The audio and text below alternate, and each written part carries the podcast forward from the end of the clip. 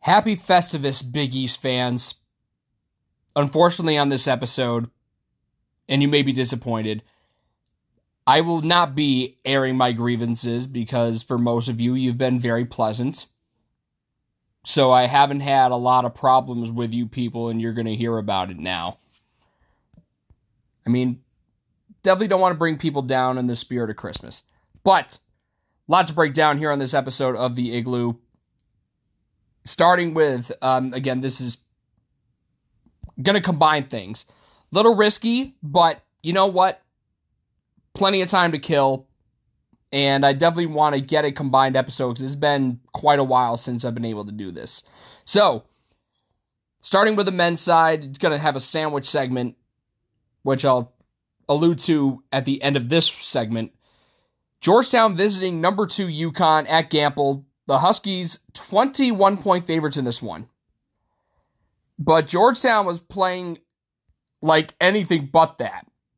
They didn't care what the spread was, and they were playing their butts off. And as a matter of fact, they got a seven-point lead in the second half after they started off, after they went into the locker room down by seven. So their biggest lead was fifty-eight fifty-one with twelve fifty to go. So they started the second half on an eighteen to four run.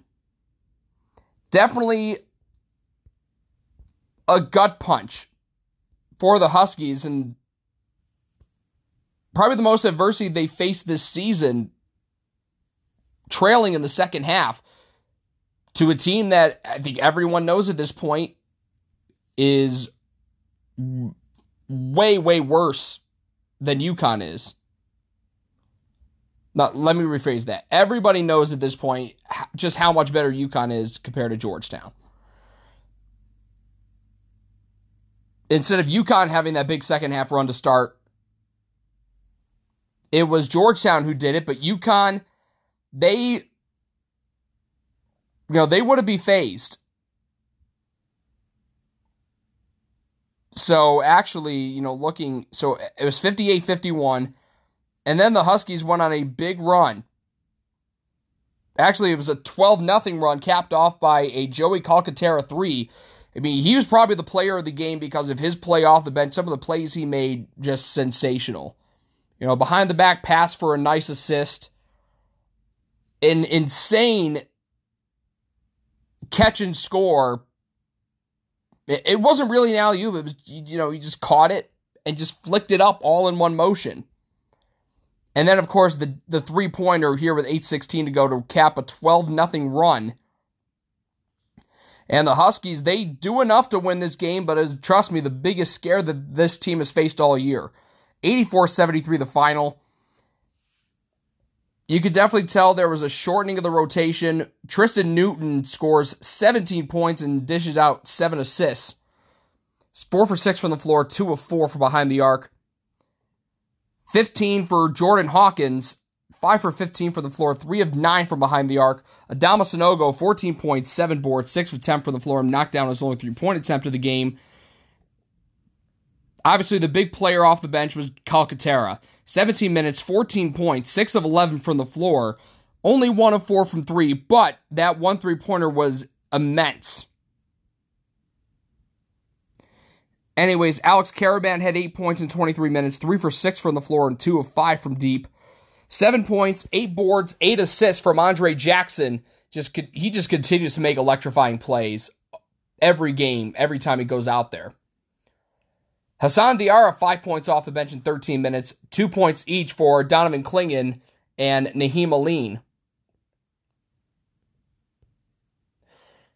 So UConn, some troublesome numbers. They got out rebounded forty twenty-eight. Getting out rebounded is very uncharacteristic. But they turned it, o- turned it over just seven times compared to fourteen for Georgetown. And they assisted twenty-four of their thirty makes. Georgetown on twenty-seven made field goals, only six assists. The Huskies knocked down eleven three-pointers. Georgetown just three. All five starters for Georgetown double figures. Primo Spears with nineteen. eight of seventeen from the floor. sixteen for Kudus Wahab with nine rebounds. And then three different, the other three starters, each with ten points. Jay Heath, six rebounds, four of nine from the floor, and two of four from behind the arc. Brandon Murray, five of twelve from the field. And then a cook a cook against his former team, five rebounds, four of seven from the floor, and one of three from deep. And then four points each for Bradley Ezeweiro and Bryson Mozone. So Georgetown, sure, there's they still haven't won a Big East Conference game since the title game back in twenty twenty-one, but a respectable fight that they put up against the Huskies, giving them, you could probably argue, their toughest game of the season. And probably the best conference game of the whole season. Providence hosting number twenty-four Marquette. I swear to God, these weird games where they go to multiple overtimes, I swear to God, the vast majority of them in recent years have happened in Providence. I mean, it was a dandy of a game. Providence led by as many as eleven. Try to find out when that lead happened. Here we go. So they led by, I mean, Providence was really solid in the first half. Again, they had that eleven-point lead in the first half, but Marquette cut it down to one going into the locker room. They closed the half on a fifteen to five run. And then in the second half, Marquette, their biggest lead in this one, was eight points with about six and a half to go. But Providence, they they clamped down on the defensive end. They close regulation, sorry if it's a spoiler alert, on a twelve to four run to force overtime, tie to eighty, but the crazy, so it was actually Marquette who forced overtime with David Joplin knocking down a jumper, what David Joplin's layup, excuse me, with under a minute to go. And then in overtime, I mean, this was back and forth, back and forth. You know, Providence scored the, actually, I did the math wrong, so it was tied at seventy-eight. So actually, after going down seventy-six sixty-eight, Providence scored ten unanswered to take the lead, and then Joplin sent into overtime. And then Providence's first four points of overtime, and they actually led eighty-eight to eighty with two eighteen to go. And Marquette roared back. They would not go away. They were able to get, you know, they got one of two from Kolek, got a turnover and a layup. I mean, they got a three-point play, but couldn't convert it, and then Kolek on the offensive rebound got it, all of a sudden down to a one-possession game. Then another turnover and another and another Kolek layup. All of a sudden, you got a one-point game, and then you turn it over again. And you had a missed layup. Hopkins fouled. He makes one of two.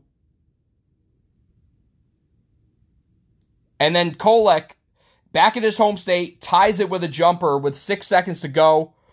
But in double overtime, in the second overtime, Providence pulls away. And they're actually successful in doing it this time. But this time, though, it was Marquette who had the early advantage in O T in, in this overtime. They were up ninety-six ninety-three halfway through the second overtime. Allen Breed clutched three-pointer to tie it once more at ninety-six. And that was the beginning of a game-ending run. Let me rephrase that. There was a big game-ending run. Um, so Breed ties it with a three. Two free throws from Bryce Hopkins, puts them in back in front. And all of a sudden, back and forth we go. Osuigwe Odaro ties it at ninety-eight. But then, with rebounding and clutch free throw shooting, Bryce Hopkins with two free throws. Croswell goes one of two. They get stops that they need and some critical rebounds. And Breed goes two of two from the line to get it to a five-point game. Devin Carter steals it. That's the ball game. Providence upsets twenty-fourth-ranked Marquette one oh three ninety-eight in double overtime. Bryce Hopkins with twenty-nine points and twenty-three rebounds. A phenomenal night for the Kentucky transfer. Two other Friars in double with twenty plus. Croswell and Carter each with twenty.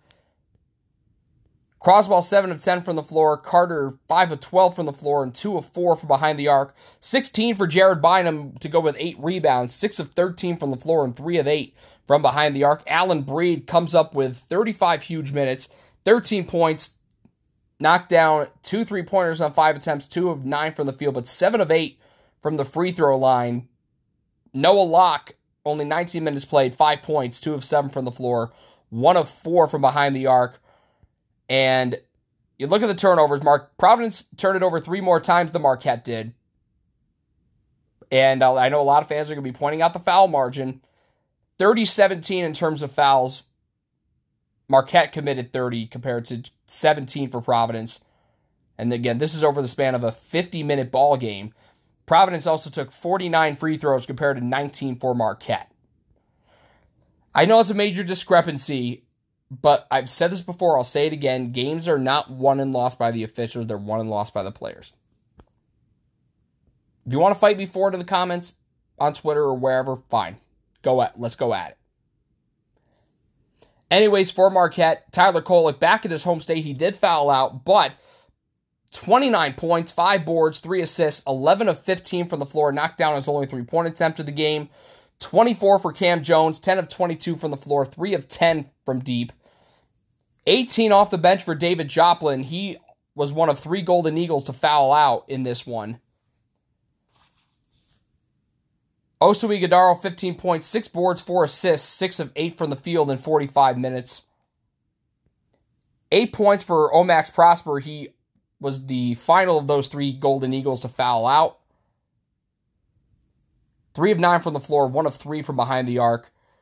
Uh, four points for Chase Ross. two for two from the field, twenty minutes off the bench. Stevie Mitchell was held scoreless, by the way. Marquette, fifty-two percent from the floor. Really solid shooting numbers. But seven of twenty-one from deep. Providence was eight of twenty-three. And obviously Marquette, field goal percentage-wise, they had the advantage. Make, making fifty-two percent. Also, thirty-nine field goals compared to just thirty for Providence. But again, that discrepancy in foul and number, quantity of foul shots played a role because Providence made thirty-five free throws, just thirteen for Marquette on nineteen attempts compared to forty-nine for Providence. So Providence now two and oh in the league. And we all know who they beat in their opener, Seton Hall. Pirates visited Xavier Tuesday, and they had won four in a row at Cintas going in to this one. But Xavier, you know, there were plenty of times where they looked like they were going to pull away in the first half and even the, and at some points in the second half, but Seton Hall just, they wouldn't go away. They kept chipping away, chipping away. Three-point game at the break. And Xavier, I mean, Seton Hall actually took the lead fifty forty-nine with thirteen thirty to go on a three by Al Dawes. But Xavier went on a big run to respond. And actually, the run was a ten to two run to make it a seven-point game with eight minutes left. And another big run for Xavier. I mean, it was tied at sixty-one. Femio Okale tied it up with five minutes to go. Xavier, seven nothing run, prompting a timeout. Capped off by a Zach Fremantle three. And by the way, the New Jersey native historically has, hadn't been very good against the Pirates. But on this particular night, he had it going. And there were plenty of times. Seton Hall probably should have been out of it. But they clawed, they scratched and they clawed. And they actually had a really good shot attempt on just a well-executed play drawn out of the timeout. But they executed everything but getting the shot to fall. The three from Jameer Harris misses, and that does it. Xavier wins seventy-three seventy to improve to two and oh in conference play and ten and three overall. twenty-three points, nine boards for Zach Fremantle on ten of sixteen shooting, and that only three-pointer that he took, as you know now, he made. sixteen for Colby Jones, six of eleven from the floor, one of four from behind the arc, eight boards, six assists. Sule Boom, who has been the guy for this Xavier team. Not as great, not as best stuff. four for eleven from the floor, two of five from deep, just ten points, seven assists. How about eleven points, critical off the bench in seventeen minutes for Jerome Hunter. five rebounds as well for the transfer from Indiana. eight points for Adam Kunkel, but really struggled. two of nine from the floor and one of seven from deep. Jack Nunji was held to just four points off from the free throw line in eight minutes. And eight rebounds, excuse me, in twenty-six minutes. And then only a free throw in fifteen minutes from Desmond Claude. Xavier, nearly forty-five percent from the floor. Only five made three-pointers on twenty attempts. So really surprising to see Xavier struggle to shoot the ball like that. Luckily for them, Seton Hall, I mean, granted, they were overall better shooting percentage-wise, but not by much, but just four made three-pointers on seventeen attempts. And Seton Hall, I mean, they pointed it out.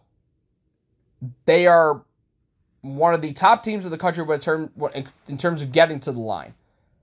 And they're in the bottom one hundred in terms of free throw percentage. And I, part of that is what's killing this team and why they can't win. And they waste another really solid outing from Kadari Richmond. I mean, his turnovers number's got to go down. He can, he can turn it over five times. But seventeen points, four boards, five assists, seven of ten from the floor. And he had a chance. Like, first of all, he should have had a three-point play. It was an easy one, and he missed. And then he went one of two from the free throw line to waste that opportunity. When two free throws would have tied it, if he got the three-point play, they would have been ahead. Just missed opportunity after missed opportunity. Tyree Samuel played twenty-six minutes, scored fourteen points, and grabbed six rebounds. ten for Al Dawes, three of eight from deep, three of thirteen overall. nine points off the bench for Trey Jackson, four of seven from the floor, knocked down his only three-pointer of the game. eight points for Femi Odukale, who missed Saturday's game due to injury. nine boards, four assists in thirty-one minutes in his first game back coming off that injury.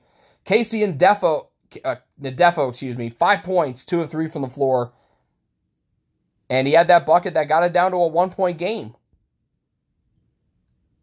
And five uh, five points for Dre Davis in fifteen minutes. Tay Davis with a couple free throws in eleven minutes. So Pirates down to oh and two in the league. And Xavier up to two and oh. Seton Hall, excuse me, Saint John's Villanova at the Finn. Early on, it looked like Saint John's was going to boat race the Wildcats.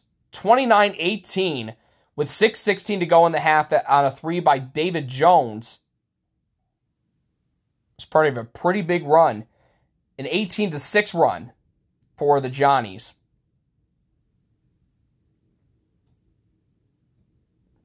But then Villanova caught fire to end the half.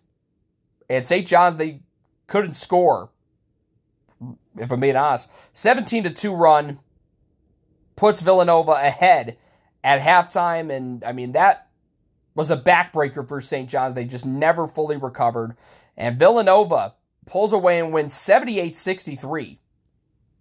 Leading the way for the Cats, eighteen points for Eric Dixon, seven of sixteen from the floor, two of five from behind the arc. Brandon Slater was sixteen, four of eight shooting, two of four from deep. thirteen each for Caleb Daniels, and the big, you know, X-Factor performance, Jordan Longino in twenty-five minutes with thirteen points, five of five from the floor, one of one from deep. They needed him to step up, and he most certainly did. Mark Armstrong and Cam Whitmore, each with eight points. Armstrong in twenty-five minutes did it as a starter, three of eight from the floor, five rebounds. Whitmore in twenty minutes off the bench, ten rebounds, three of nine from the floor, zero of two from deep. Chris Arcidiacono with just two points in thirty-two minutes, five assists.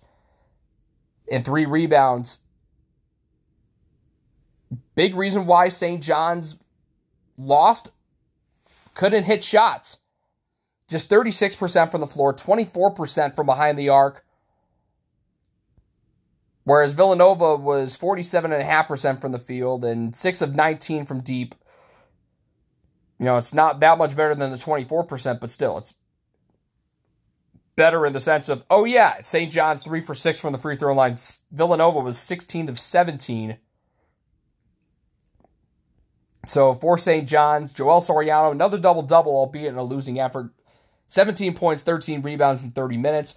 fifteen for A J Storr off the bench in eighteen minutes. six of nine from the floor, three of five from behind the arc. David Jones with nine points, four of fourteen from the floor, though, one of five from behind the arc. eight points for Montez Mathis, three of eleven from the floor, two of five from deep, six each for Pasha Alexander and Andre Curbelo. Curbelo with five boards and five assists. The, those two combined to shoot zero of five from behind the arc and just six of twenty-three overall from the field. So Saint John's now one and one in the league. Villanova, that's, that's a win in their Big East opener. Now, Butler, Creighton, Thursday night. Ryan Kalkbrenner back for the Blue Jays, and boy, did they miss him. The fans missed him, and so did, as, as I mentioned, his team certainly missed him because you could see the energy back within this team with his return. And they withstood, you know, Butler started off pretty solidly, but Creighton, they got up six at the break, and they just steamrolled Butler in the second half with stifling defense. And Creighton, after a six-game losing streak, back in the win column. And coincidentally, with Ryan Kalkbrenner back in the lineup, seventy-eight fifty-six the final. And it was Kalkbrenner who led all scorers in this game with nineteen points in his return, eight of nine from the floor, and also knocked down his only three-pointer of the game. Four of five starters for the Jays in double figures. fourteen for Baylor Shireman, six of nine from the floor, two of five from behind the arc. He also had eight boards, four assists. twelve points for Arthur Kaluma, four of ten from the floor, two of three from deep. eleven for Ryan Nembhard. And I, as far as I'm concerned, you know, looking at the numbers that Nembhard had been putting up in the games that, you know, Kalkbrenner missed, I mean, not great. Well, I mean, if you want to count Nebraska, because that's where Kalkbrenner, I mean, he was laboring and he barely played. Actually, no, no, it's thirty-two minutes. Never mind. So in the in the three games that Kalkbrenner missed, Nembhard was only averaging six points. So he was looking a lot more like himself. eleven points, five assists, four of eight from the floor, one of three from deep. Trey Alexander had a tough time getting things going. Eight points, two of three from deep, two of seven from the floor. Nine points for Frederick King off the bench in ten minutes in relief of Kalkbrenner. Three of th- perfect from the floor, three for three. And three for four from the charity stripe, pretty good for him. Meanwhile, they got a three-point play late from freshman Xander Yates, and they also got a couple of free throws in seven minutes from Mason Miller.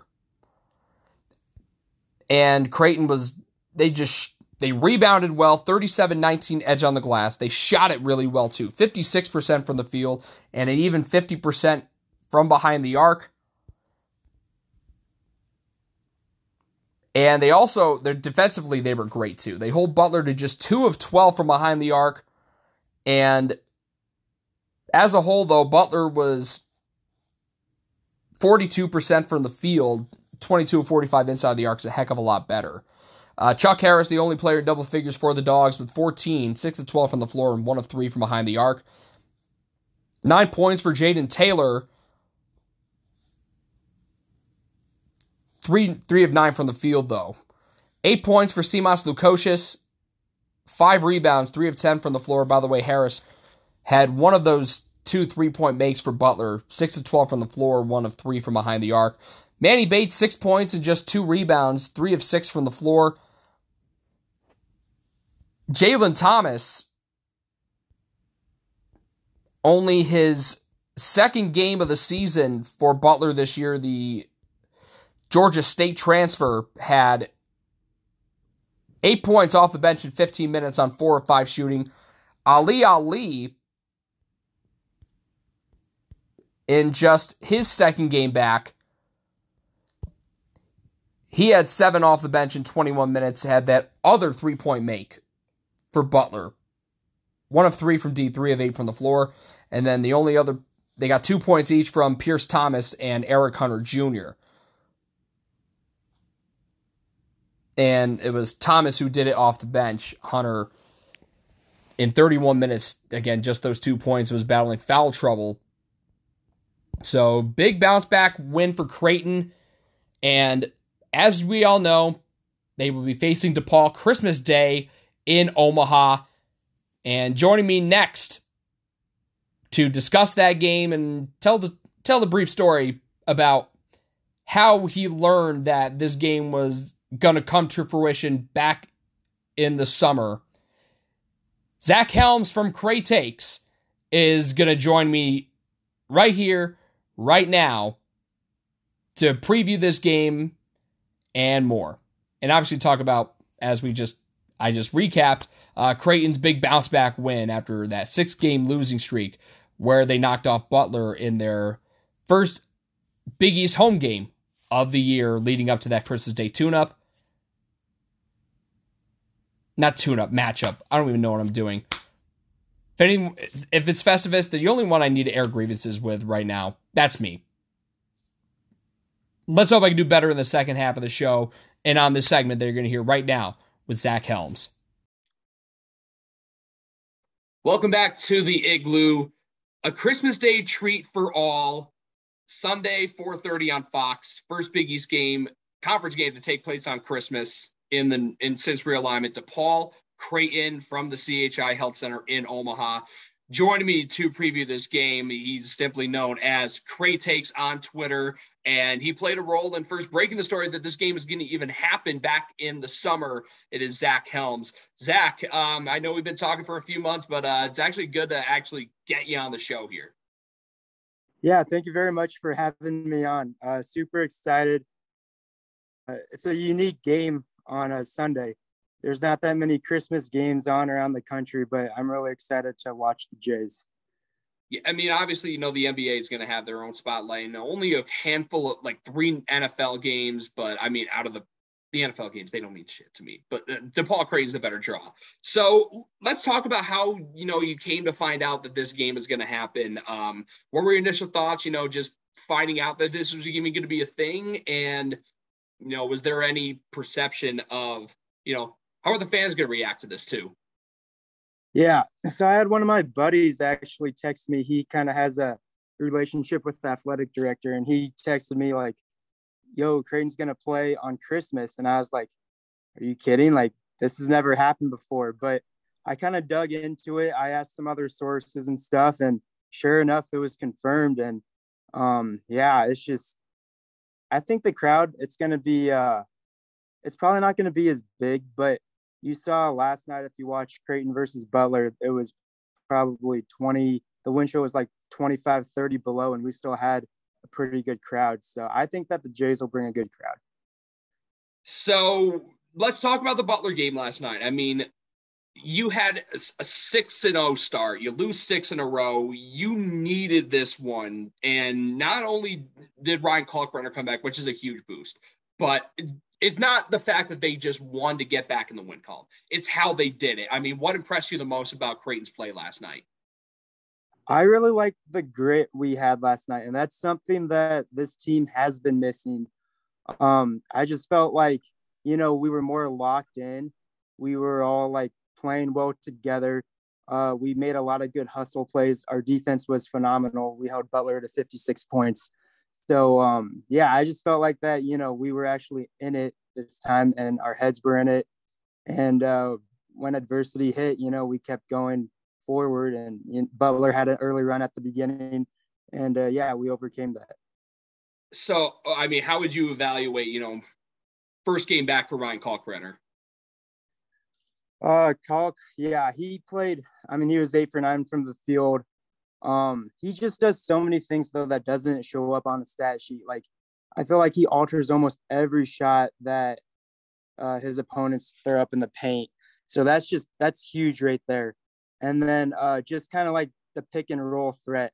Obviously, Fred King has been great for us uh, the past few games, but it's just a different look with Kalkbrenner because, you know, he's seven foot one and uh, he's just so much of a bigger threat when he rolls to the rim.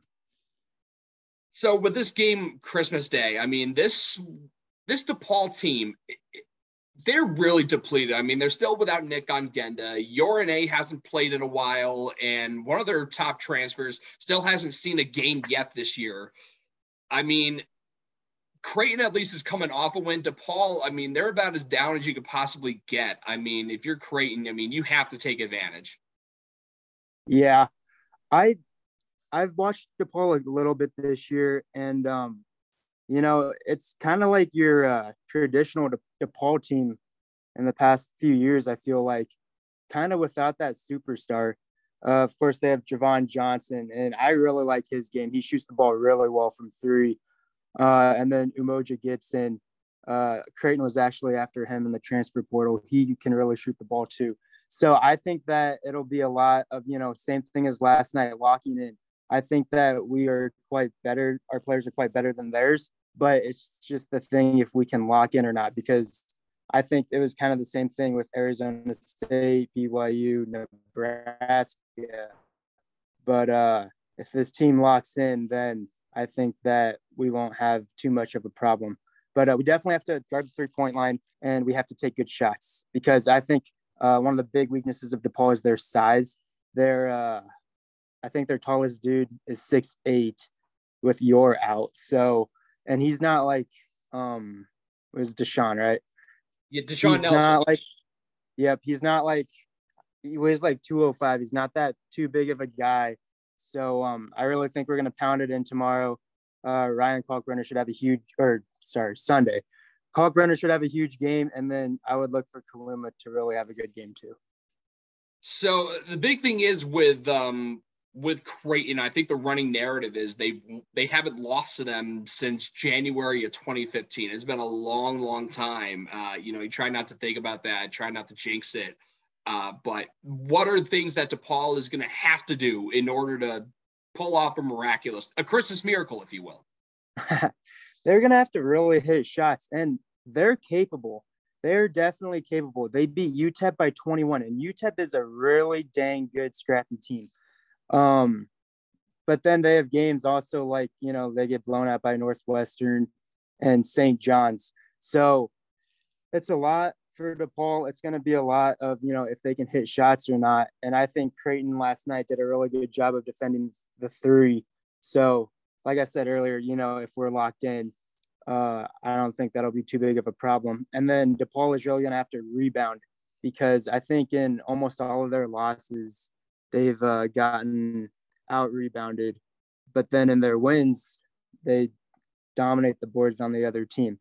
So DePaul is definitely capable, like they are every year, but uh, we just need to really lock in and focus and kind of like, you know, not really think like, you know, it's Christmas, just treat this as another game. That is one hundred percent fair, and you tried not to take the history into account, you know, with all the consecutive wins against DePaul and, and, and all that jazz.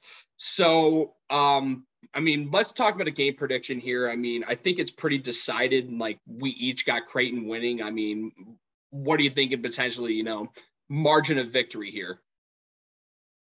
I'm thinking, like, you know, it, it all comes down to, like, if DePaul is hitting shots or not, but I just don't think that they can hang with uh, the offense that Creighton is going to bring on Sunday. Um, I had seventy-nine to sixty Creighton. Um, I think, you know, I think that we're super locked in right now. I think that, um, I think that this is going to be the start of a winning streak. And I do think that we're the same team that we were at the beginning of the year. Uh, something that uh, Coach McDermott said is that uh, he said before the Marquette game is that they every single person had um, came down with some sickness through Maui. So he didn't feel like that everyone was quite back to normal until that Marquette game, except Ryan Kalkbrenner, because obviously he was out. So I would say that last night was probably the first game back to where everyone felt good, and we probably had a eighty, eighty-five percent Kalkbrenner.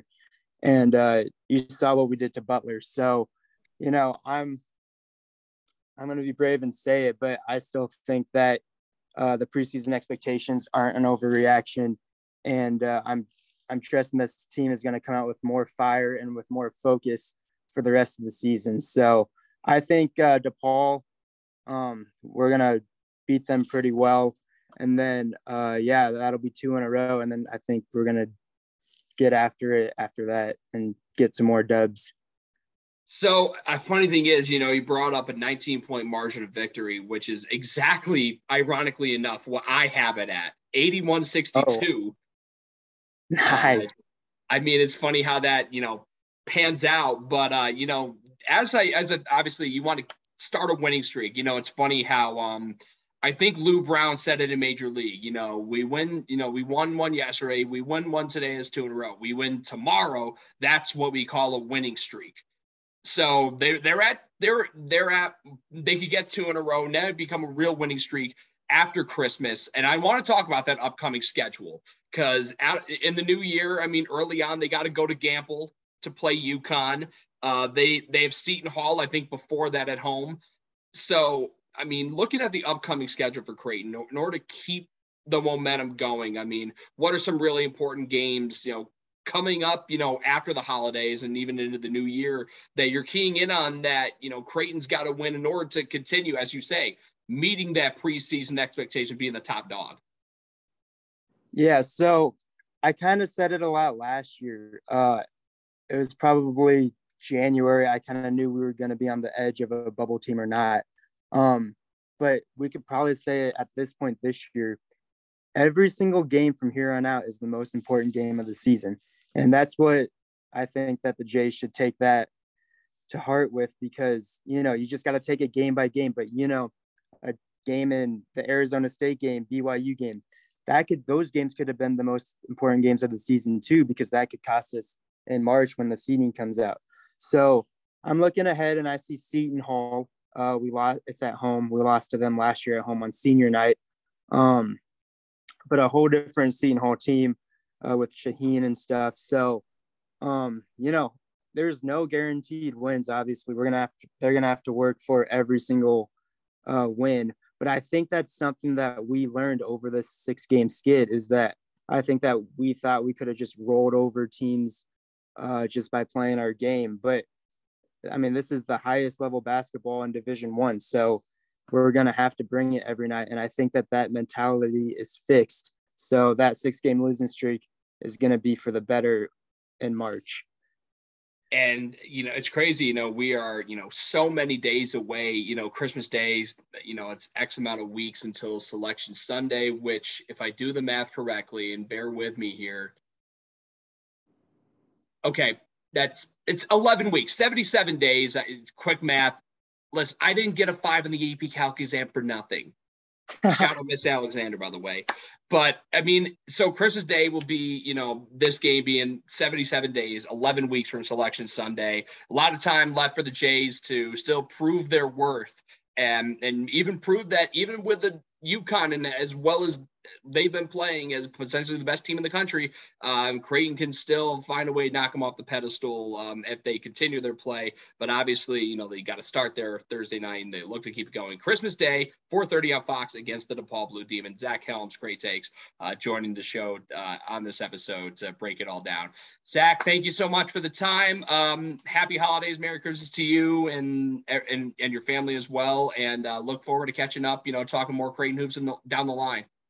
Yep, Merry Christmas. Thank you very much for having me on. Wrapping up the episode, no pun intended, after this. So I know I said wrapping up the episode, but in the spirit of Christmas, I know this episode is probably going to like end up dragging out, but at this point, I don't care. I just want to just, obviously, I want to give myself a break,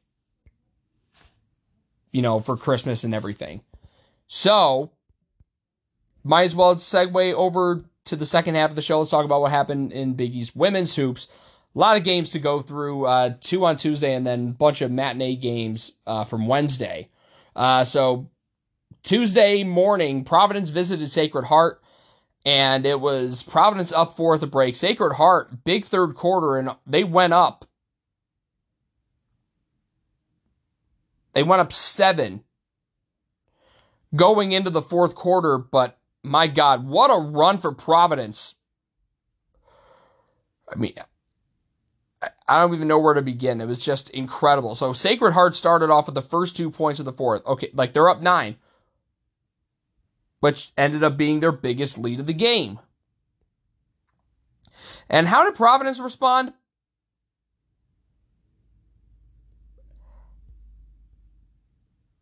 How about a twenty-six nothing run to go from a nine-point deficit to a Sacred Heart's biggest lead to Providence's biggest lead in the span of nine minutes? Sacred Heart scored the final five points of the game, but Providence, with that big twenty-six nothing run, they beat the Pioneers on their home court sixty-four fifty-two. Kylie Shepard and Bryn Farrell each with thirteen points to lead the way for the Friars. Shepard with ten rebounds. And Farrell, three of five from deep, four of nine from the field. twelve points off the bench in twenty-eight minutes from Grace Afosa, who was six of ten from the field. Janae Kroom's pretty well-rounded game for her. ten points, five boards, six assists, eleven points and eight boards from Olivia Olson. They got two each from Logan Cook and Nariah Scott and a free throw from Audrey Koch. Providence, forty-three thirty-five edge on the glass, and they shot better. Nearly forty-two percent from the field, four of ten from deep, that's forty percent. Sacred Heart, yeah, they made more three-pointers at eight, but they were just thirty-three percent overall from the field, thirty-two percent from behind the arc. Leading the way for the Pioneers, fourteen for Nicira Pryor. five of eighteen from the floor, though, and two of five from behind the arc. thirteen for Amelia Wood, five of nine from the floor, three of four from behind the arc. eight points off the bench in twenty-three minutes from Walisha Jackson. six points for Kelsey Wood, the older sister of Amelia Wood. Four points each from Sierra Johnson and Carly Stromel, and then a three from Sajada Bonner, and she was just one of seven from deep and one of nine overall. I mean, talk about a major turnaround. Providence down nine at the start of the fourth to a twenty-six nothing run to win by double digits. Meanwhile, top twenty-five matchup in Palo Alto, number twenty-one Creighton visiting number two Stanford.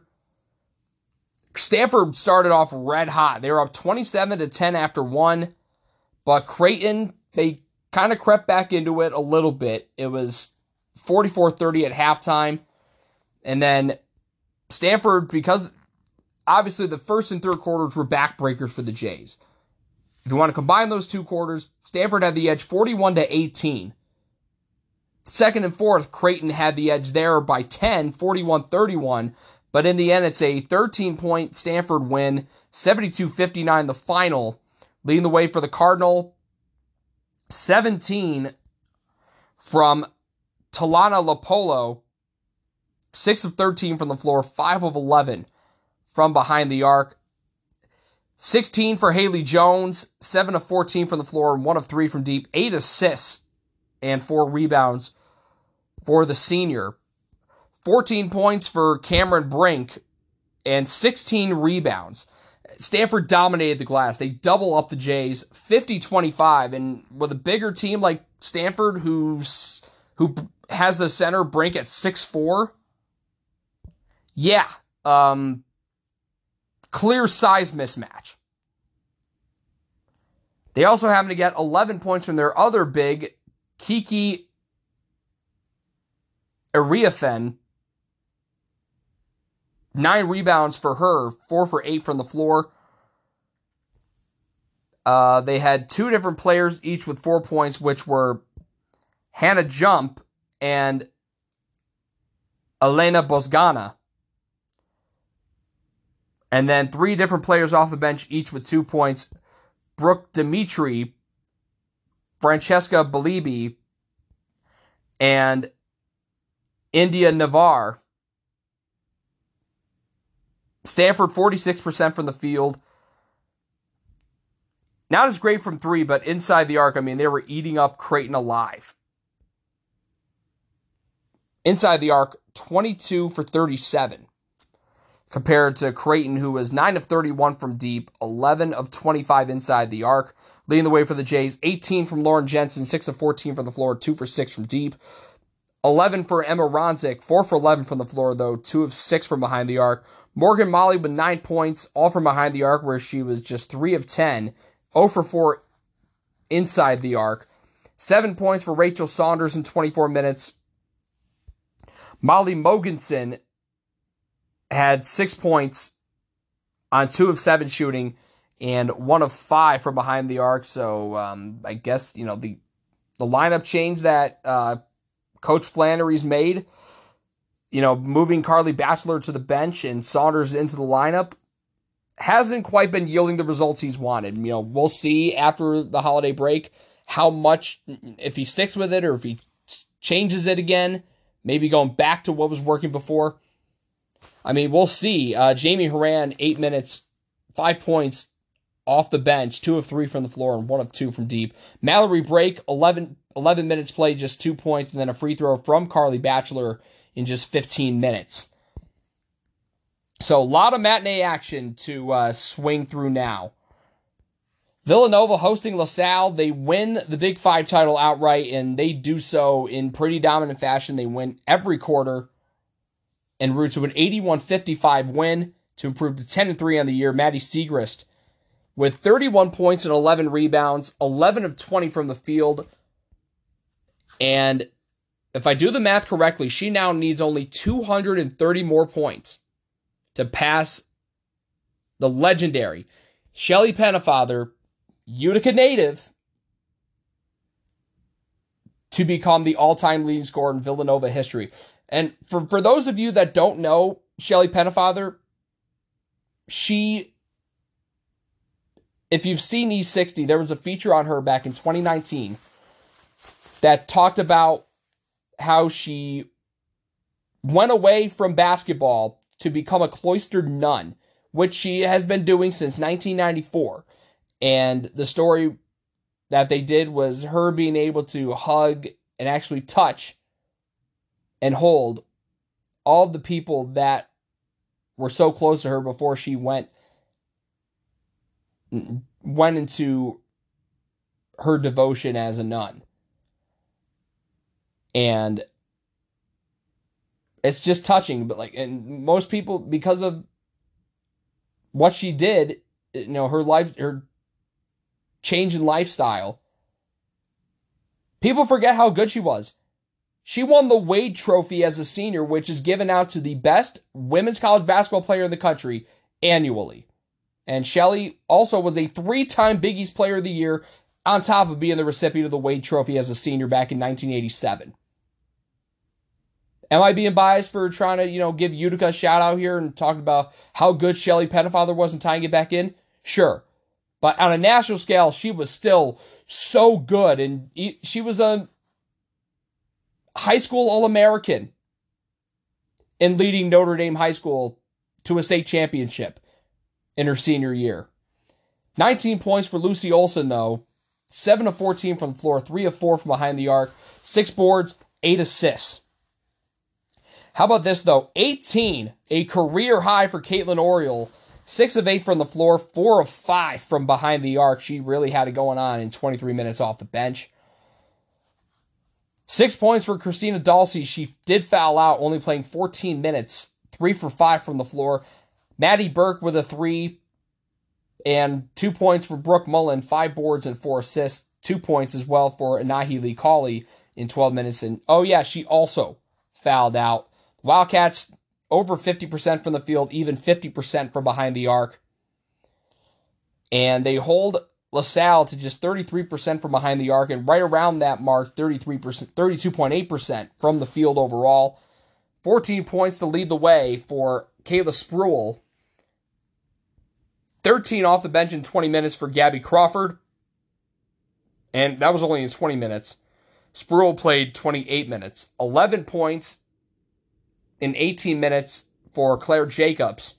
four for twelve from the floor, three of six from behind the arc. eight points off the bench from Mia Jacobs. And that is her younger sister. And then you had four different players each with two points, a free throw from Charity Shears and Amy Jacobs.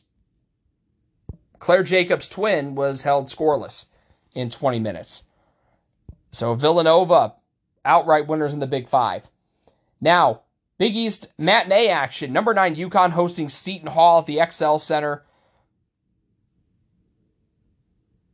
Now in a Big East game, no A Z F U D, no problem. I mean, I knew they'd do all right, but I mean, they really just dominated Seton Hall at every turn. And they cruised to a ninety-eight seventy-three victory in Hartford. All five starters in double figures. They shot it lights out from the field. They dominated the glass. The only big thing is, you know, they're going to have to limit the turnovers. Obviously, the second game now without Gino Auriemma.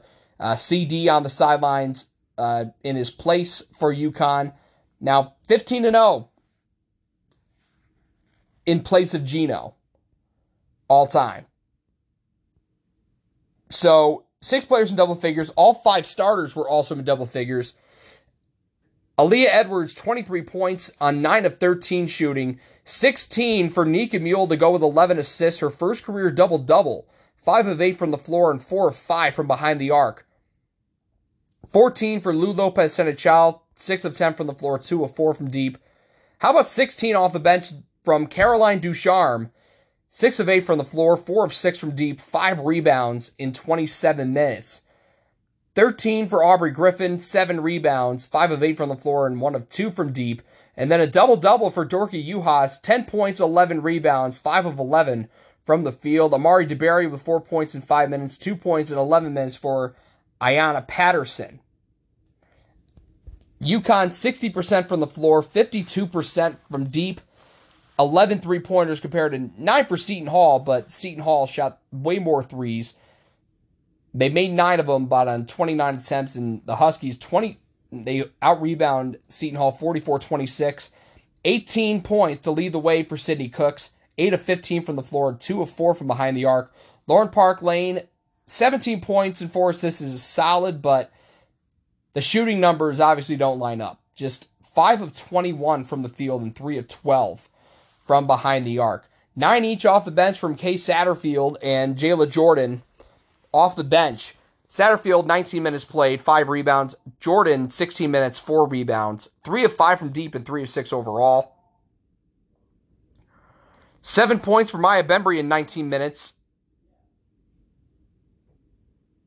You had four points from Azana Baines in seventeen minutes. They got a three from Shaylin Pinkney, native of East Hartford. And then three different players with two points each. Shea Higgins only had a couple free throws. And then Kayla Harris and Amari Wright each had two points. So that loss snapped Seton Hall's seven-game win streak. And UConn, with that win, they improved to nine and two. Number four, Indiana hosting Butler. I respect the Bulldogs for, you know, they didn't relent, and A, a bad second quarter was what did them in, but they were right there with the number four team in the country, an undefeated Indiana team. The other three quarters, they were right there, as they were only outscored by four points in the other three quarters. Again, that second quarter made the difference. Indiana outscored Butler twenty to seven. They win sixty-seven fifty, so the other three quarters, it was only forty-seven forty-three, so I know it's a loss, but still a lot of positives to take from this if you're Butler. Anyways, for Indiana, leading the way was Mackenzie Holmes with twenty-one points, eight of twelve from the floor, knocked down her only three-pointer of the game.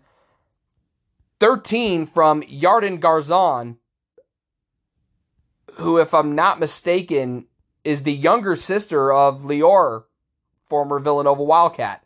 four of eleven from the floor, three of eight from deep. ten points for Sydney Parrish. four of eight from the floor and two of four from deep. nine points for Sarah Scalia. Not her best shooting day. four of twelve from the floor and one of four from deep. eight points off the bench from Lexis Bargesser in nineteen minutes and six rebounds. They also got six points, granted on one of six shooting, from Chloe Moore McNeil. Indiana, they, they shot better and they rebounded much better. thirty-eight twenty-six on the glass. Seven three-pointers compared to Butler's five, and they also shot forty-four percent from the field compared to Butler's thirty-six percent. Leading the way for the Dogs, thirteen from Rachel McLemore on four of twelve shooting and one of five from behind the arc. eleven for Sydney James to go with five rebounds. seven off the bench from Kendall Wingler, three of six from the floor and one of three from deep. Maybe she could be that spark plug off the bench, you know, if you need to need quick scoring. Wingler's who you're going to turn to. In terms of, you know, knocking down a couple shots, getting the offense alive. Meanwhile, five each for Caroline Strand and Tenley Dowell. Strand two for five from the floor. Dowell two for four. Each of them knocked down a three. Four points in eleven minutes for Kelsey Taylor, and then a three for Shea Frederick. And then two points in eighteen minutes off the bench for Trinity White. Butler falls to five and seven. Indiana remains undefeated at twelve and oh. Georgetown hosting North Texas. No, first of all, you know, it was a tie game after one, but from there it was all Georgetown. In the second quarter, it was fifteen to four. So Georgetown went into the locker room up thirty-four twenty-three, that would be more than enough as they pull pull away to win by twenty-five, sixty-nine forty-four the final. Kelsey Ransom with twenty points, seven boards, five assists, nine of fourteen from the floor for the junior from, from Jersey. thirteen off the bench for, it's weird, Kennedy Fauntleroy coming off the bench, but the star freshman for the Hoyas was four for eight from the floor and a perfect three for three from behind the arc. Eight points for Jada Claude in twenty-one minutes, four of eleven from the floor, seven for Grace Ann Bennett in seventeen minutes, six points in nine minutes off the bench from Victoria Rivera, who knocked down a couple three-pointers in just nine minutes, and then looking around, three uh, three players each with four points, Kalia Myricks, Brianna Scott, and Ariel Jenkins, and then Christina Moore was held scoreless in thirty-one minutes, but getting the start instead, Modesty McConnell in seven minutes got to knock down a three in getting the start in this game. And Fauntleroy obviously came in and played most of those minutes that McConnell, that would, that would, she was playing the starter minutes, essentially. Georgetown, forty-one twenty-nine edge on the glass. They forced twenty-four turnovers, and they hold North Texas just to just three three-pointers on sixteen attempts and hold them under forty percent from the field. fourteen points to lead the way for Jacqueline Moore for the Mean Green, five of fifteen from the floor, two of six from deep, twelve for Quincy Noble in thirty-four minutes, eight for Ariana Hardaway, four each for Tamisha Lampkin and Anaya Johnson, the latter of which did off the bench. Those are their only bench points of the game, and then two points for two points for Kendall Magruder. So Georgetown, I mean, listen, they've been looking good out of conference. They're seven and two. In non-conference play this year, one and two in the Big East. Xavier slide continued.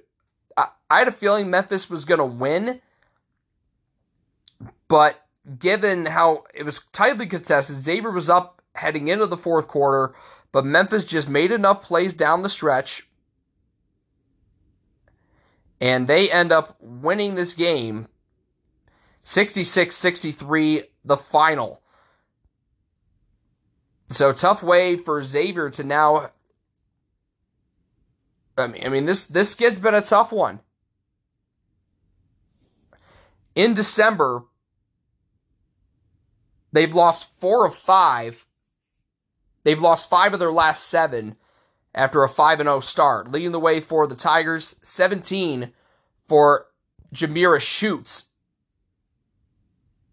And she did a... Uh, uh, she shoots, she scores. Like, and she scored seventeen in this game. five of twelve from the floor, one of six from deep. six of six from the charity stripe, though. twelve for Madison Griggs, five of thirteen from the floor, and two of seven from behind the arc. Big reason why Memphis won this game, the bench was superb. twenty-six combined bench points compared to just nine for Xavier. Memphis had more depth in this game. Nine points off the bench for Imani Jefferson in twenty-nine minutes. In twenty minutes, they got seven out of Shelby Brown. Four points from Tanuel Welch. And then three points each from Destiny Thomas and Micaiah Brooks. And Brooks only played two minutes and knocked down a critical three. I mean, they also got six points from Jada Wright in nineteen minutes, three points from Destiny Jackson, and two points in seven minutes, all from the free throw line, six rebounds from Hannah Riddick.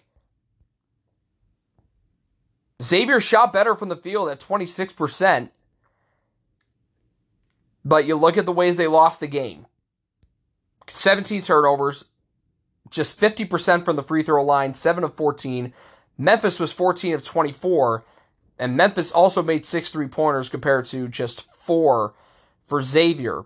Michaela Scarlett with eighteen points on six of eleven shooting, one of six from deep. Kasia Woods, thirteen points in thirty-one minutes, five of eight from the floor, and three of six from deep. Courtney Pranger fouled out, ten points, four rebounds, five of nine from the field. nine points for Anaya Harris, three boards, six assists in thirty-three minutes, four of nine from the floor. Taylor Smith had eight of the nine bench points for Xavier, four of nine from the floor in fifteen minutes. Four points, seven boards from Fernanda Ovalle, two for six from the floor, and then the only other bench point came from Nyla Blackford in twenty-two minutes. So, really tough times for Xavier. I mean, I think they should be kind of happy that they get this reset now uh, before they really go more more so into Big East play coming out of the holidays as they welcome Butler. Probably, you know, their most winnable game, I would say, on the Big East schedule. And it's not a knock to Butler. It's just, you know, if there's anyone you could possibly draw coming out of the holidays, if you're Xavier, you probably want Butler. I mean, I mean... I know I'm thinking way too ahead, but, you know, that's just my philosophy. So probably the most surprising result from Wednesday, I wouldn't have been surprised if Colorado beat Marquette. What did surprise me, though, was the fact that Marquette never led, and the Buffs led by as many as nearly thirty. The, the, and they were up twenty-nine going into the fourth quarter at fifty-six to twenty-seven. It was actually thirty-five thirteen at halftime. Really tough, disappointing loss if you're Marquette. Buffs dominant in Milwaukee, seventy-one forty-eight. Leading the way, seventeen for Quay Miller, seven of thirteen from the floor, three of six from deep. sixteen from Arinette Vonleh, eight of eleven from the field in thirty-two minutes. fifteen for Jalen Sherrod, six of eight from the floor, and knocked down her only three-point attempt of the game. eight assists as well. thirteen points, seven boards, and four assists for Frieda Foreman, five of nine from the floor and three for six from behind the arc. Six points off the bench for Tamea Sadler, in, and then four points in nineteen minutes from Tiana Jones. Colorado dominated Marquette. They dominated Marquette on the glass, thirty-eight twenty-five. They play tremendous defense. They hold Marquette to just four of twenty from behind the arc and under thir- just under thirty-three percent from the field, where from three themselves, they were nearly forty-four percent, and they were awfully close to hitting sixty percent as a team. I mean, that made up for the fact that they... It was a pretty clean game for the most part, only eleven combined free throws, six for Colorado, five for Marquette. The Golden Eagles made four. Colorado, I mean, at this point, making two of six from the free throw line kind of becomes a moot point, but I know that that's what they're, they're going to have to work on that, you know, for the rest of the year. They, you can't win a lot of games shooting two of six from the line, but they were so good in this game that that was not so much of a point of concern. Only one Golden Eagle in double figures. That was Jordan King with ten points, seven boards, and four assists, four of nine from the floor, one of three from behind the arc. How about nine points off the bench from Mackenzie Hare? four of twelve from the field, but I mean, one of eight from behind the arc, eighteen minutes off the bench. Eight points each for Chloe Murata and Emily LaChapelle. LaChapelle, three for eight from the floor and two for five from behind the arc. Murata was just three for eleven. Six points in ten minutes for Kennedy Miles off the bench. Liza Carlin was held to just four points in thirty-one minutes. Rosen Kumu held scoreless. Nia Clark only had a free throw in ten minutes. And then uh, Juliana Okeson in nine minutes had two points. So, tough way for Marquette to, you know, go into the holidays in a game where the, easily their most lopsided loss of the season. Meanwhile, Saint John's now with a number in front of their name, hosting Wagner, the twenty-fifth ranked Red Storm. They started off with a really good first quarter. Double-digit lead at the break, and they really pulled away in the fourth quarter, a twenty-two to seven margin. So first and fourth quarters, you want to take a look at the numbers, is forty-five to nineteen. The other two quarters, the middle quarters, it was only thirty-five thirty-two, but in the end, Saint John's, that's a, another blowout win, eighty fifty-one. Jayla Everett with twenty-four to lead the way, seven of fifteen from the floor, three of eight from deep. Kadeja Bailey with fourteen in thirty-two minutes, seven assists, six of eight from the floor, and one of two from behind the arc. Unique Drake, after having some tough shooting days, she's still putting up points, but much more efficient in this one in twenty-three minutes, two of five from the floor, but both of her makes were from behind the arc, and she only took two threes, and again, converted on both. That you love to see it. Eight points in twelve minutes off the bench for Danielle Patterson. Six points for Mimi Reed in twenty-seven minutes. Five off the bench for Satoda Hines in just three minutes. Four each for Raven Peoples and Jillian Archer. Also, they each had nine rebounds. And then they got a three from Danielle Cosgrove and uh, two points from Sky Owen, and a free throw from Jayla Donald. thirty-nine twenty-one edge on the glass for the Red Storm. And they shot nearly fifty-one percent from the field, forty-one percent from behind the arc. As for Wagner, just thirty-five percent from the field. They were actually better from three-point land at six of sixteen. thirteen points, the team high for Lena, uh, I'm going to try this again. Lena Lokanish. five of seven from the floor, three of five from behind the arc. ten points for Zania Tybel, four of ten from the field and one of two from deep. six each for Malia Mapondo and Alex Cowan. To the bench, five points for Angeli Ricard, and then four each from Marissa Sanchez-Henry and Julia Fabosi, who who, by the way, transfer from Providence. And then they got three points in fifteen minutes from Drea Hayward, the senior from nearby Newark, New Jersey. So Saint John's now twelve and oh heading into the, you know, heading into the holiday break, and they got then their next game isn't until New Year's Eve when they take on Georgetown. And then the last game to round this all out, a pretty good game, uh, Louisville DePaul. Louisville started off red hot. I mean, twenty-five fourteen after one, and it looked like heading into the locker room, it was going to be a twenty-point game. But Darion Rogers knocks down a three at the horn to give DePaul just, just that little bit of momentum that they needed to mount a bit of a comeback. And, I mean, they went on a big run in the second half to I'm trying to see what the lowest they got it down to. Well, they got it down to a four-point game with six and a half to play. But Louisville, they got those big-time players making big-time plays for a reason. Haley Van Lith was clutch, as was Kristlyn Carr. And Louisville comes into Chicago and wins eighty-one sixty-seven. twenty-one to lead the way for Carr. seventeen rebounds, seven of thirteen from the floor, three of six from behind the arc. Van Lith, seven of seventeen from the floor, and one of five from behind the arc.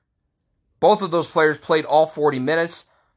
eleven off the bench in twenty-four minutes from Marissa Russell, Four or five from the floor, and a perfect three for three from deep. Ten points for Morgan Jones, four of eight from the floor, four boards, five assists. Van Lith had five boards and five assists. Nine points for Olivia Cochran, who fouled out. Four of six from the floor, also had a couple rebounds. Seven points in eleven minutes for Liz Dixon, and then six off the bench, three of four shooting in fourteen minutes for Nyla Harris. The Cardinals, fifty-four percent from the floor and an even fifty percent from behind the arc. Darion Rogers, who hit that first-half buzzer beater, led the way with twenty-three points, four boards and six assists, seven of seventeen from the floor and three of seven from behind the arc.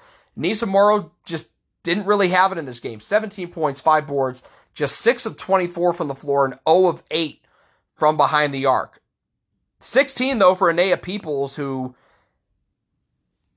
had kind of gone M I A offensively up until, I would say, December twelfth. The last three games, she has definitely come alive. If you want, you know, adding it all up, her last three games, she's averaged thirteen points. So sixteen in this game, eight rebounds, six of thirteen from the floor, knocked down one three-pointer. As I said, it was a three-pointer that got it down to just four points at, at the six thirty mark of the fourth quarter. She was one of four, like I said, from behind the arc. By the way, zero bench points compared to seventeen for Louisville. That's another big reason why they lost. Eight points for Kendall Holmes, who also played all forty minutes, three of seven from the floor and two of five from deep. Morrow played thirty-eight minutes. Her and Jory Allen were in foul trouble. Allen with three points and seven rebounds in twenty-nine minutes. And then off the bench, Kiki Rimmer and Zariah Hurston did not score. Rimmer, twelve minutes played. Hurston, just one minute played. And DePaul was just six of twenty-six from deep. That's twenty-three percent. They were just around thirty-five percent from the field. Louisville was a heck of a lot more efficient in this game as DePaul, they fall now to nine and four on the season. So, that is going to do it for this episode. I know it was jam-packed, but I just wanted to knock a lot of this out because, you know, in the coming weeks, well, at least next week, I I want to get some things moving, you know, some interviews. Hopefully we get some Big East alumni on the show. which some things, some discussions on that currently in progress. Um, don't want to give too much away, but I mean, I have been in talks, you know, at least trying to like cross some T's, dot some I's to get some uh, former Big East players on the show. Hopefully I can maybe get one immediately after the holidays, but that is going to do it for this edition of the Igloo. First combined edition in quite some time. Thank you all for tuning in.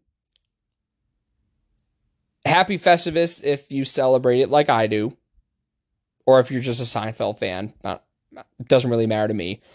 Um, Merry Christmas, Happy Holidays, um, no matter what you celebrate. Hanukkah, Christmas, or if you just don't celebrate at all. I mean, that's cool too, and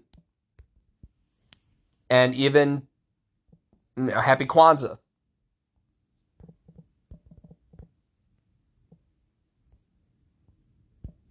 Obviously, you know, by the time Kwanzaa comes around, as I've come to learn, you know, it'll be after Christmas. So I still want to get just a, you know, Happy Holidays, Merry Christmas, Happy Hanukkah, Happy Kwanzaa, whatever you celebrate. Wish y'all well. Enjoy the holiday season. Again, spend it time, spend it with your families, which I feel like that goes without saying. I know I will.